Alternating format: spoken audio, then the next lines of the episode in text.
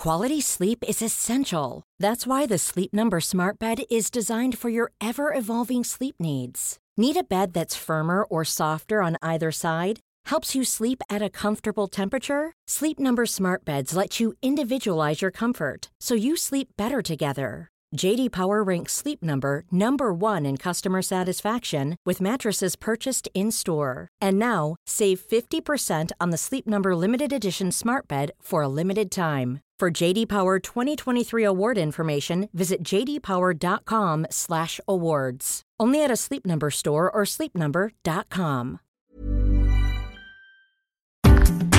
Central banks the world over are busy lifting interest rates and at the same time engaging in quantitative tightening. In other words, all those bonds they bought up, they're selling them back to the open market or at least not buying any new bonds when they reach maturation. That means the size of the central bank's balance sheets will start to fall. Today, will that have any impact whatsoever on the economy? Well, it sort of depends on the kind of bonds you're talking about. That's today on the Debunking Economics podcast with Professor Steve Keen. I'm Phil Dobbie. Welcome along. Now, the balance sheet of the Federal Reserve, and this applies, uh, Federal Reserve, of course, being the, the central bank in the United States, but this applies to many other central banks around the world. The balance sheet, which is the, the total assets they hold, particularly government bonds. So they, these are bonds that have been issued to cover government debt. That has risen in the United States with the uh, with the Federal Reserve from just under 0.9 trillion dollars in 2008 to not far short of 9 trillion dollars today. Now that is more than one third of the total size of the US economy. But now, as they push up interest rates, central banks want to reduce this balance sheet. But uh, Steve, this is a if they do that, this is a triple whammy for the economy, isn't it? Because first of all, they're, they're putting up interest rates, which is going to slow investment. So that's obviously not good for the economy, but that's what they want to do. Secondly, if they're unwinding the balance sheet, as we've talked about many times on this podcast, that's going to reduce the uh, the amount of money in, in circulation because basically things that they've bought, they're pushing back into the uh, in, into the open market, which is going to use money that's already out there. And thirdly, I mean, those high interest rates are going to reduce lending from commercial banks, which is another way that money is uh, is pushed into circulation. So it's going to constrain that amount of money uh, being created as well. So you do all of those three things. What impact is that going to have on the uh, the economy? Because you are significantly reducing the supply of money and pushing up the cost of money at the same time. Well, the, this is where you've got to be very careful about your accounting, and and also uh, when you're looking at the recipients of money, what can they do with that money? Because uh, everybody has this automatic belief that the central bank can print as much money as it likes. Yes, but the question is into whose bank accounts can it put that money? And mm. the answer is only institutions which have an account at the central bank. And the answer to that is predominantly the, the, the banking the, the, the, banking sector, the actual banks rather than the non non financial uh, banking sector. Uh, but there is an exception, and that is when they buy uh, financial assets off non uh, of, of non-bank financial institutions. Yeah, and I'm not.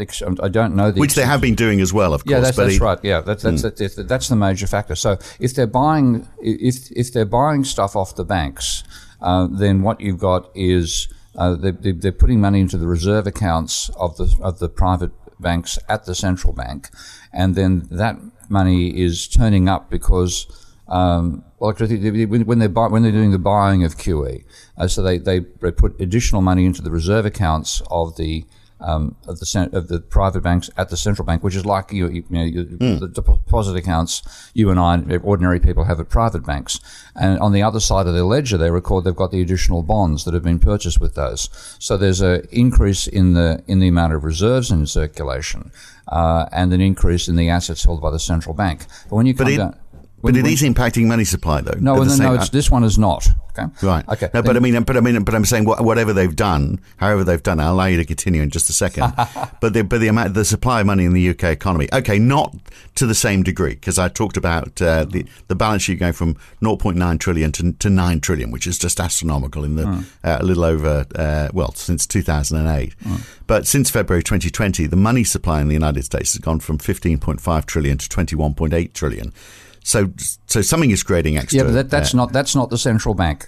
No. Okay. So this, this is why one reason, if anybody wants to talk about what happens with money in future, I'm almost going to demand that they download a copy of my Minsky software and, and lay out the logic that they think is happening in a set of tables. And I think there's, there's a certain radio uh, broadcast that I think I've advised that to a couple of times. I know. Totally Yeah, right. yeah. Who also plays devil's advocate, by the way, in these podcasts. He So does, doesn't- yeah, yeah. Well, okay, but the, the, tell the devil Just to bring every- let, let, let, let God take over the keyboard and and, down, and download a copy of Minsky and check this out because when, let, let's just re- back. We've got to go back and look at the central banks doing QE first of all, and Yeah. what they that what happens in, in their accounts is that they they put additional money into reserve accounts of the. Uh, of the private banks, and they and they have additional bonds which turn up on their books. That's where they, it rises from you know, 0.9 to 9 trillion worth of bonds you mentioned earlier. That's where that comes from. Uh, now, when you look at what actually happens on the private bank accounts, the accounts of the private banks at this stage, uh, the, the, and I just want to take one little general rule out of the example I've just given about what happens at the reserve at the, at the central bank. The central bank has increased its liabilities by increasing its reserves by writing up its book. Entering, you know, no, effectively the number eight trillion over time, eight trillion into the uh, reserve accounts of the private banks, and therefore recording eight trillion of additional assets for itself. So its assets have risen, as you said earlier.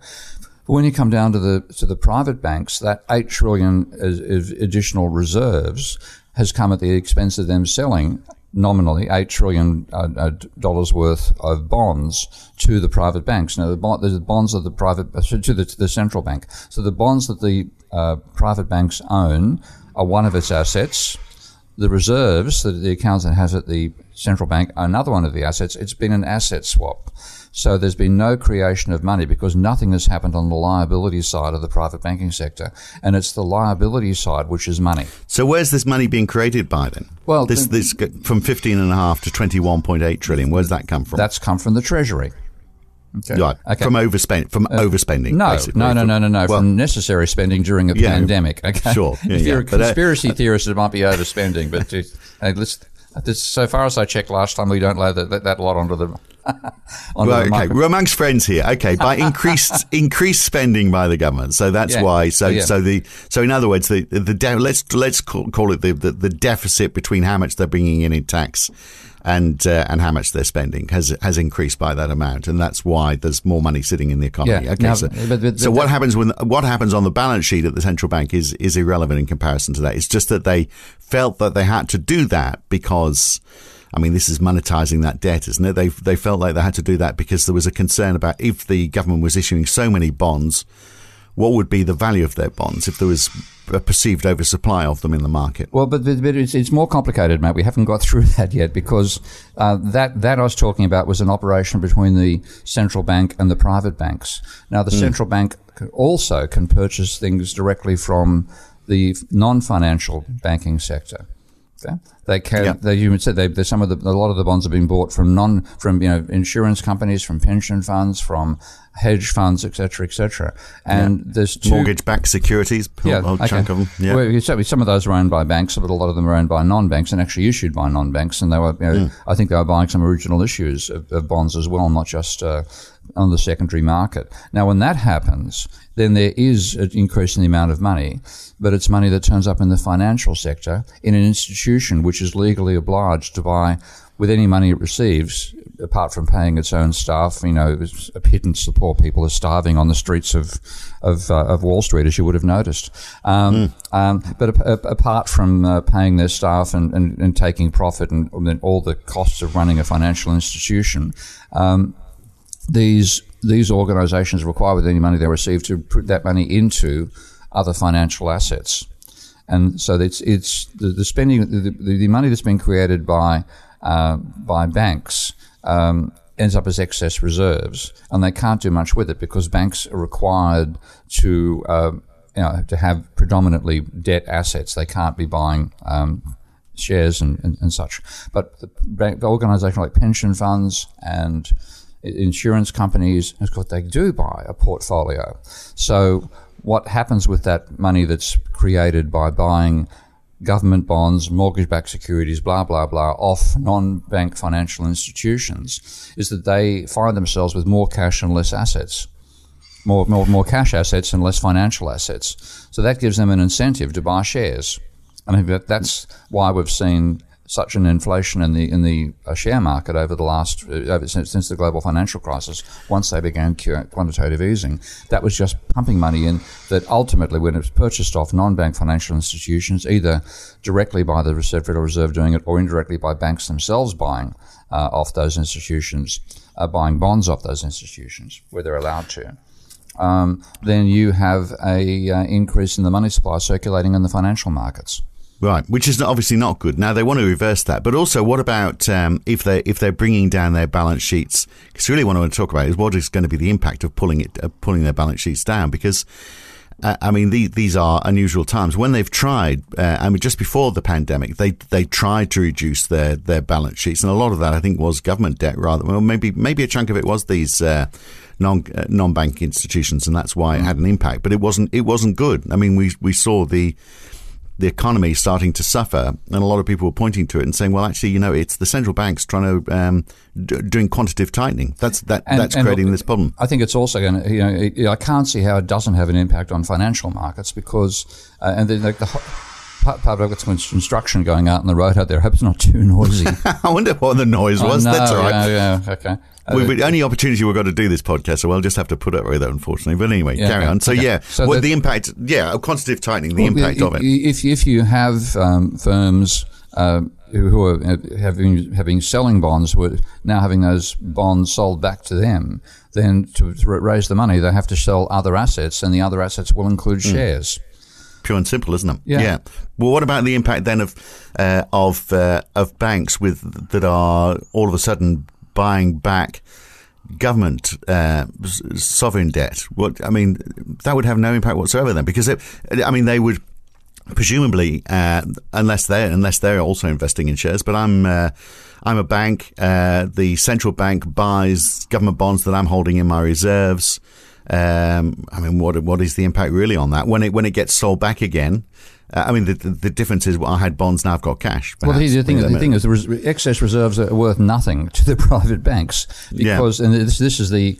But um, why do we have liquidity issues then? Because if, if I had, if I held if I had lots of bonds and they're buying it and then they give me cash, I mean, where's the liquidity? Well, the liquidity issues come if people actually want the reserves themselves. I mean, if you yeah. if you have a, have a bank run um, mm. and and then the and the banks uh, people are lining up to take cash out of the bank, then that cash is the, the reserves fall because the money's been taken out of the banking sector, held right, in people's you know, under the under the mattress, and that means they can go bankrupt because that that mean ultimately that they as their reserves as the reserves fall and the, the liabilities fall, that's not so bad.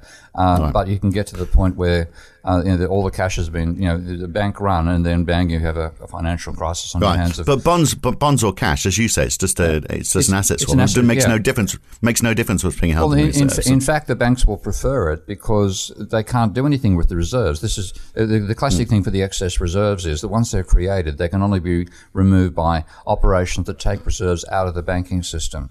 Um, and there are, I think, this is Zoltan Bexley. There's, a, there's an analyst who does far more mm. detailed work than I do on this sort of stuff. And there's, there's, a couple of international transfers between central banks, which is one reason why reserves have fallen over time. Because uh, if you're just looking purely in a, a domestic orientation to these uh, accounts, then once the reserves are there, let's say the banks say they want to get rid of the reserves, so they um, they uh, buy um, bonds off a non-bank financial institution using the reserves, well, the bond bank financial institution then banks the proceeds of those sales in a bank account.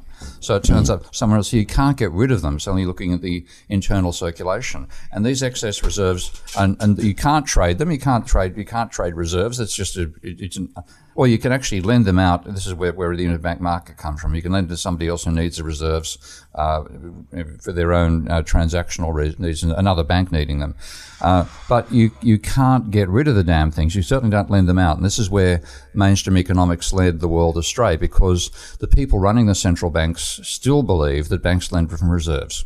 Mm. And they can't. Okay, yeah. they, they only lend for reserves if the borrower takes the money out in cash. That's the only way you can actually lend so from reserves. Yeah, so the only reason reserves are there is to is to handle the interbank transfers, basically. And there's far it? too many of them. Yeah, they, they, they used yeah. to work with a with a marginal. They used, used to be, uh, you know, I've forgotten the term they used to use, but it was just, uh, you know, the reserves were virtually near zero. Um, mm. because that's you only need this tiny amount for the for the internal transactions. You know, Barclays gets more cash than than um, HSBC, that sort of thing. Actually, normally it's HSBC getting more cash than Barclays, but that's another story. Um, so yeah, so this this um, this transfer of money doesn't get rid of it. So you, you have all these excess reserves sitting there. They earn no interest. They can't be traded. Um, now, when the government says, "Would you like to use those excess reserves for your bonds?" the basic answer from banks is yes, effing please uh, because you, you sell the reserves, you use the reserves to buy the bonds. Your reserves go down now, your bonds go up, and your bonds can be traded and, and do earn interest. So uh, it's it, it'd be uh, but quantitative received. easing when, when when central banks come along and say, well, okay, we want to buy up all those bonds as part of our quantitative easing program. We're going to buy up uh, all those bonds that you're you've got sitting there in in reserve. Yeah, that reduces and the income it, of the banking sector because they're not earning the interest That's on those right. bonds. That's right. Yeah. So, so why, first of all, why would they do it? And and secondly, what is going to be the impact of reversing that? Well, I mean, it's going to uh, help banks because all of a sudden they get that interest back. But why would they have done it in the first place? Why wouldn't they say, no, uh, thanks, we like the interest we're getting? Because, because banks are the institution of the state. Okay. Um, mm. They are legally required to be involved in the bond in the bond market. They're not all, not all of them have got the same requirements as others, but if you're you know, what Americans call a primary dealer, you are legally obligated to buy uh, to, to make a bid for whatever's on offer. And then normally a, a, a, in buying and selling, and actually Warren Mosler once corrected me um, on a comment I made about the banks making a profit out of it when I was doing my Minsky modeling, and he said often he was speaking as somebody who was a bond trader. He said often as part of the business costs of being the benefits from being a, a registered trader with the, with the Federal Reserve, you would occasionally get involved in transactions where you lost money for the central bank. It's sort of part of the cost of doing business. So you don't have to say you're going to make a profit out of it. It is part of the institutional requirements of being a primary dealer to be in so, that market and to, and to make bids for the, for buying any issue issues issuances or trading of, of, of bonds that the central bank wants to do. Right. So the reason, so central bank comes along and says, right, we want to we want to buy all these bonds up, a whole chunk of them, yeah. you know, trillions trillions of dollars worth of them. Uh, banks are going to say, well, hang on a second, I don't want to sell them because it's earning interest. But then they'll go, ah, but we're going to bid you such a good price, it's going to be worth your while. That's that's in effect that's, that's partly, but it's also you know, stop doing it often enough, and we'll take your license away. All right. Okay. Right. Can they do that? Wow, that's yeah. Incredible. They, they, were they were legal, not not not banking license, but license to be a primary dealer. Right. Okay. So when this gets when this gets reversed back again, then because as you've said, it's an asset swap. Mm. So if central banks and the vast majority uh, of of what they're holding. I mean, it, it is a mix, but the, the, the highest percentage obviously is is uh, is Gov- sovereign debt. It's, yeah. it's government bonds. Mm. So when they pass those back to the banking sector, is it actually going to have any impact on the economy whatsoever? Not a lot on the banks because what will then happen is their excess reserves go down, which means that an income earning, a non-income earning asset falls. Their bonds will go up, which is an income earning asset that rises. There'll be more income turning up uh, from the interest on those bonds in the private banking sector, and the private banking sector will actually have less pressure on it. Uh, so why did they do it in the first place then? What was the reason behind it? if it has no because mainstream economists think banks lend from reserves. This is the, right. this is why having a bullshit theory um, which is still being taught in textbooks today, ends up having making policy moves that are that are simply wrong and not going to work. And if you read, and I have read the minutes of the central, the Federal Reserve after they started doing QE, they were really mystified as to why the banks weren't lending out their excess reserves. They can't do it, you neoclassical morons. Okay. Okay. so this is this is like a I'd say this is a nine or an eight trillion dollar mistake, but it's not because actually it's not really costing anyone anything. Well, it is costing in terms of the increasing inequality we've got in the world because I said it is, isn't what happens with the. the, the but, that, but, um, that's to do with the that's to do with corporate bonds. If we're looking at if if central banks were not buying any corporate bonds whatsoever, all they were doing was buying up government bonds, and they bought from the private banks from the private from the, from the private banks yeah. exactly. If they, they, if they just they might have that, they might have spent eight trillion dollars on that, and it would make no difference to anybody. And in fact, it wouldn't be increasing. Well, it would actually it would actually make the banking sector less well off. Yeah, yeah. Okay, uh, and and and the banking sector would respond in various ways because you know you, your your your asset side it's got a much much larger debt asset, an asset that's earning no no return because uh, you're you've been sold, forced to sell you're and it is largely forced to sell those assets to the uh, to use those assets sell the incoming assets you had to the central bank which reduces the amount of money this is actually reduces the amount of money being created mm. because interest on on on on, on government bonds when it's owned by a private bank, turns up in the, in the short-term equity of the private bank, uh, which is one of the one of the uh, elements of the money supply. So you're reducing money supply in the um, a government created component of the money supply, which is the opposite of what you'd actually be trying to do. Right. You're also putting up interest rates, of course, as well, which you might say, well, okay, higher interest rates, that might be good for banks, but on the other side, it's going to stop people borrowing, which. Well, that, that, that's, which, that, that's now. That, that's what we're talking now. Then was back in 2008, 2010 when they started QE. Yeah. Now we've got quantitative tightening, and they're doing, so they're doing the opposite op- op- operations. So they've got um, all these bonds on their books. They're selling the bonds back to the private banks. That means their reserves uh, uh, fall because they use the reserves to buy the bonds, and the bonds rise. No change in the amount of money being created from that, but uh, you now have the banks now are owning bonds once more, private banks, so they'll get interest on that, those those bonds. There'll be slightly more income for the private banks out of the interest rates on on those bonds, and also those interest rates are rising, of course. So uh, you know, so there, there's a gain for the, but there's no no great uh, uh, rather than like you know, they thought initially pumping money into the reserves of the private banks would, would cause money creation, which it didn't because banks don't lend reserves. Mm. Now, the opposite direction, they're trying to re- reduce the amount of money out there by um, you know, re- reducing the excess reserves, they're actually slightly increasing it because they're paying interest on the bonds they've sold to the private banks. Well, if their reserves had increased, and they hadn't, because as you say, it's an asset swap. But I mean, uh, perhaps this was the thinking: if you've got more money in reserves, if you're a bank and you've got more money in reserves, then you can cover lending out more money it doesn't because work you, that way. But it doesn't mean you've got more money to cover for those transfers. So I so I borrow, just, I borrow money. You need a slug of money in case I move that money to another bank. So you've got to make sure you've got enough money in reserve for when that money gets transferred from my account to another account, uh, to someone else's account in, in another, another bank. You've got to be able to. But it was a, but it was a trivial amount of yeah, uh, yeah. you know it it, it, it had it had none of the direct impact the banks the central yeah. banks are expecting. That's why I really I think it's the 2009 minutes. I think it's uh, the the second quarter 2009, maybe third quarter, where you start seeing the Federal Reserve discussing why quantitative easing hadn't had the impact on, on lending that they thought it would have.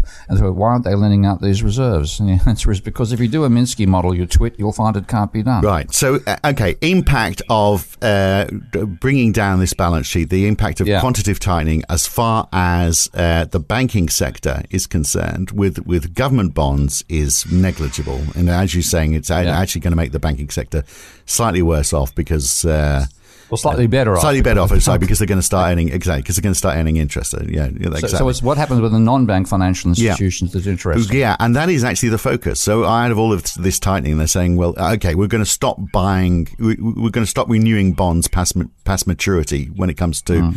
uh, when it comes to uh, government issuance. So, you know, no difference whatsoever, a negligible difference on all of that. Mm. Uh, but mm. they are saying, well, we're going to start bringing down the balance sheet on corporate bonds. So that's where we're really going to start to see the, the, the impact. So what's going to happen there as they do well, that? Well, that's the, if, if they're held by non bank financial institutions, then to buy those bonds back, and again, I said it's an obligation pretty much to do and the central bank wants to buy them. To buy those bonds back, they've got to uh, either use outstanding cash they have, and they will have some, but not a, not enough necessarily for the total purchasing. Now that reduces the money supply in the financial sector, or they sell assets they currently have, shares predominantly, uh, and then those shares fall, and and the cash from the shares then then becomes uh, becomes bonds, and so the cash from the sale of the shares become bond instead. But what you're now doing, you're doing the opposite of what quantitative easing actually did, and that was increase buying on financial markets by non-bank financial institutions. And so I expect it would mean the stock market tanks. Right. W- which, guess what? yes, it's starting to do. So, yeah. so I think, I, and I think they'll pull out. This is when, when, mm. when they start first started QE, whatever that was, about fifteen years ago, virtually now. Yeah, um, two thousand nine. It was yeah. It was. A, I said it was a pact with the devil. Yeah. Because once once you sign on the dotted line with uh, you know with Mephistopheles, uh, is, it, is it Mephistopheles who was the devil, or was it? Uh, I keep on forgetting in that particular. I don't mix in those circles anymore, Steve. So I okay. Anyway, I'll, I'll, I'll, check my references before I make it in, in, in writing. But anyway, the um, it's, it's, a deal with the devil. You signed on the dotted line. You've given him his soul. You can't go back and renegotiate terms. Mm. Now, uh, so what once the if the uh, central banks started doing QE in the mistaken belief this would increase the, the money supply through private bank lending from reserves. Uh, once they started doing that, then uh, and instead what it actually had was was uh, non-bank financial institutions buying shares uh, with the money that they the cash that they got from selling the bonds to the to the central bank, uh, then that made this buying pressure on the stock market. And, and actually, talk about mark of the devil and stuff like that. I love this particular factoid, and that is that when the central bank, the, the um, Federal Reserve began QE, uh, the, the S and P 500 bottomed out at 666. Wow, that's spooky, isn't it? Oh, spooky! This will be one for the conspiracy theorists. Okay, so it turns around at the mark, the, the, the mark of the devil. Um, that's why I call it a, a, with the devil. Because once you've done it, you, then uh, central banks are far more affected uh, in terms of the you know who they who they, they maintain company with by what happens in the financial markets and what happens on the, in the real economy. And so they've got all their share broker friends saying the market's tanking. What the fuck, what the hell are UFs are doing? And they get out of the um, get out get out of the stock. Uh, get out. They, they they stop quantitative tightening and go back to quantitative easing again. So we so think that might be what happened. But how much of it was it? Were they really doing this to to deal with the supply of money? or were they doing it to try and control yields? So, uh, which obviously is important to them. So, for example, a chunk of the bonds that were purchased in those early days, back in 2009, a chunk of them were mortgage-backed securities. So, the rationale I'm presuming is that they were worried that if there wasn't enough demand for these, if they didn't step in, then these securities would be oversupplied. They'd see a drop in price, so the yields would go up, and that would put a pressure on interest rates. Wasn't that the real that, reason that they were that, doing that, this? That, that, was, that was the that was a genuine real reason. Mm. Okay, because the idea about getting extra reserves and lending that's just textbook gar- garbage, yeah. which is leading. So it's yield control, in effect. But yeah, because you, you buy, if, you, you're, if you're uh, adding additional buying pressure to the bond market, bond prices are going to rise. Therefore, interest rates yeah. will fall. Yeah. And so, therefore, I mean, so but if you go the other way and start start selling them, then uh, there's going to be uh, uh, too many bonds out on the open market, particularly in a in a, an economy that's not doing very well. Uh, with high, with the bond prices fall, interest rates yeah. rise. Yeah, which is exactly what they don't want to have happen. I would have thought. Yeah, well, they, so why are they, they doing it? No, they now think they now think they should increase interest well, rates. I guess so. okay. Yeah. Be- because they think that they're now trying to control a runaway economy. That they bring inflation back under right. control. So by um, allowing so, yeah, bond so yields w- to rise, that's allowing them to lift interest rates because they are basically rising in unison with where they're going with interest rates generally. I, yeah, yeah. Gee. Yeah, and, but I wonder if they're right on that. That's that's the big question. So if if they find, oh, actually, actually, it's not working. This uh, pushing up interest rates because actually it seems like it's supply driven. Uh, this inflation problem, and it's and so we're going down the wrong road. Then they're going to have to completely reverse their whole approach to to bond buying again. I, I, think they're going to be uh, in, in, a, in, a particular creek uh, without a paddle, not knowing what the constituents of the peak of the, of the pond really mm. are, or the uh, so or the creek really are. So uh, you know, you're going to have rising interest rates, which will slow the economy.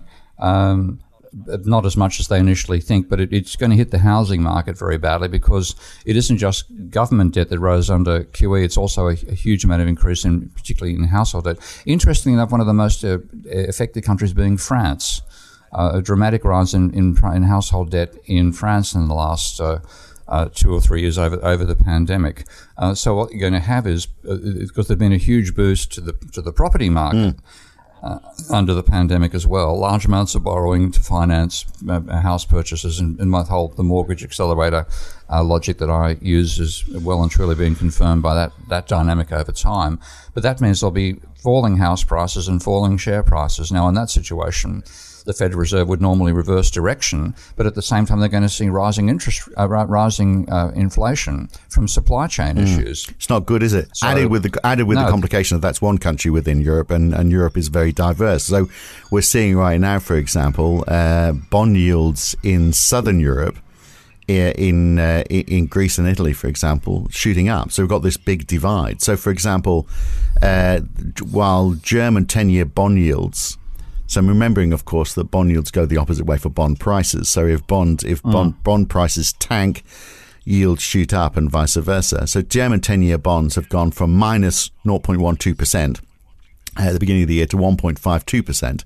So that's a rise of 164 basis points, which is quite significant. But look at Greek 10 year yields. They've gone from 1.3% positive, but they've gone up to 4.48%. So that's a 308 basis point rise. That is double the rise in, in Germany. And that is because people in, in uh, in Greece are really worried about uh, what this interest rate, these interest rate rises are going to do to their econ- to their economy. With Germany, perhaps less so because they would, you know, the export based economy, and they'll always do better. Yeah, well, that's the, the, whole imbalances in the in the euro to now turn up once more because, mm. because you know you, it is quite possible for a Greek government to go bankrupt. Yeah, it can it might not have enough euros to pay the, the interest uh, on its on its outstanding bonds, and this is the whole fallacy in designing the euro that way in the first place. So the European Central again. Bank is saying to to resolve this issue, they're going to look at buying uh, Greek sovereign debt.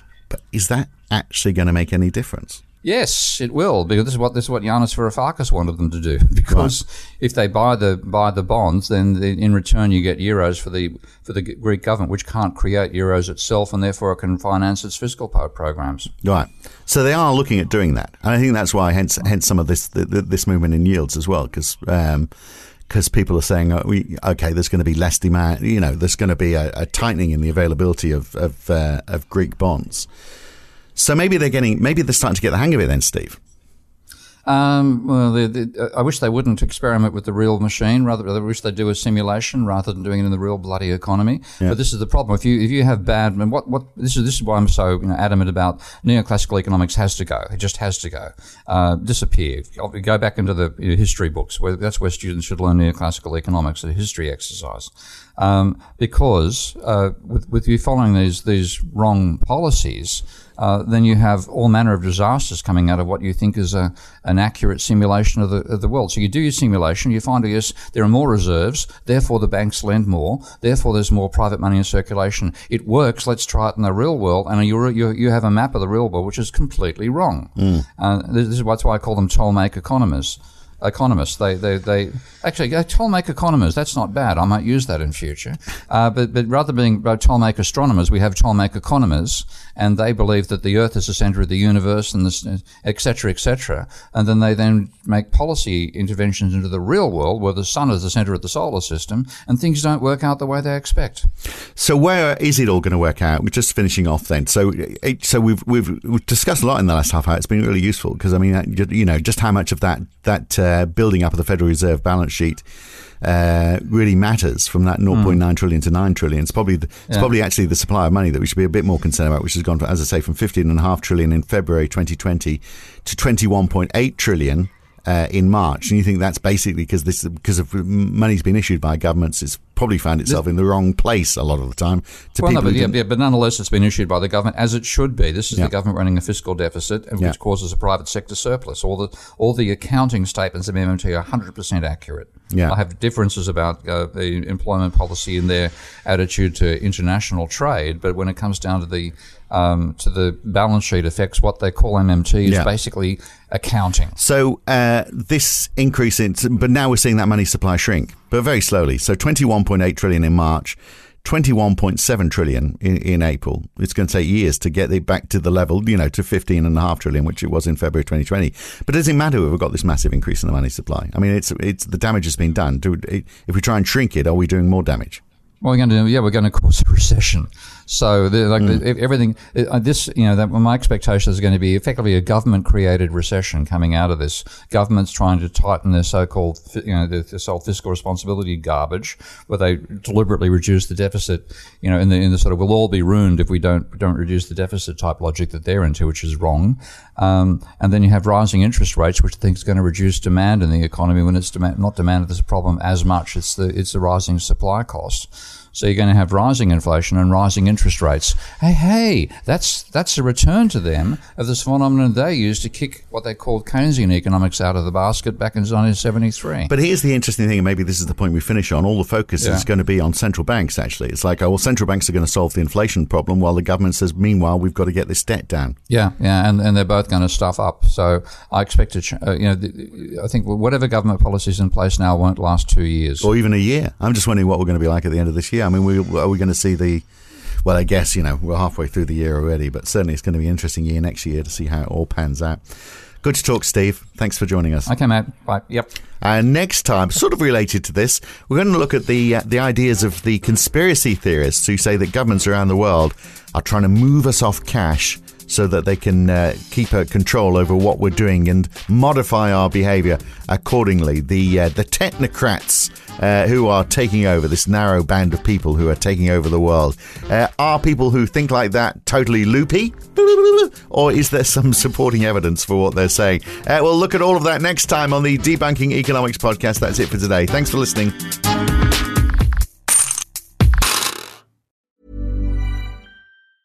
Hi, I'm Daniel, founder of Pretty Litter. Did you know cats tend to hide symptoms of sickness and pain? I learned this the hard way after losing my cat, Gingy. So I created Pretty Litter, a health monitoring litter that helps detect early signs of illness by changing colors, saving you money and potentially your cat's life. Pretty Litter is veterinarian developed, and it's the easiest way to keep tabs on your fur baby's health right at home. Go to prettylitter.com and use code ACAST for 20% off your first order and a free cat toy. Terms and conditions apply. See site for details.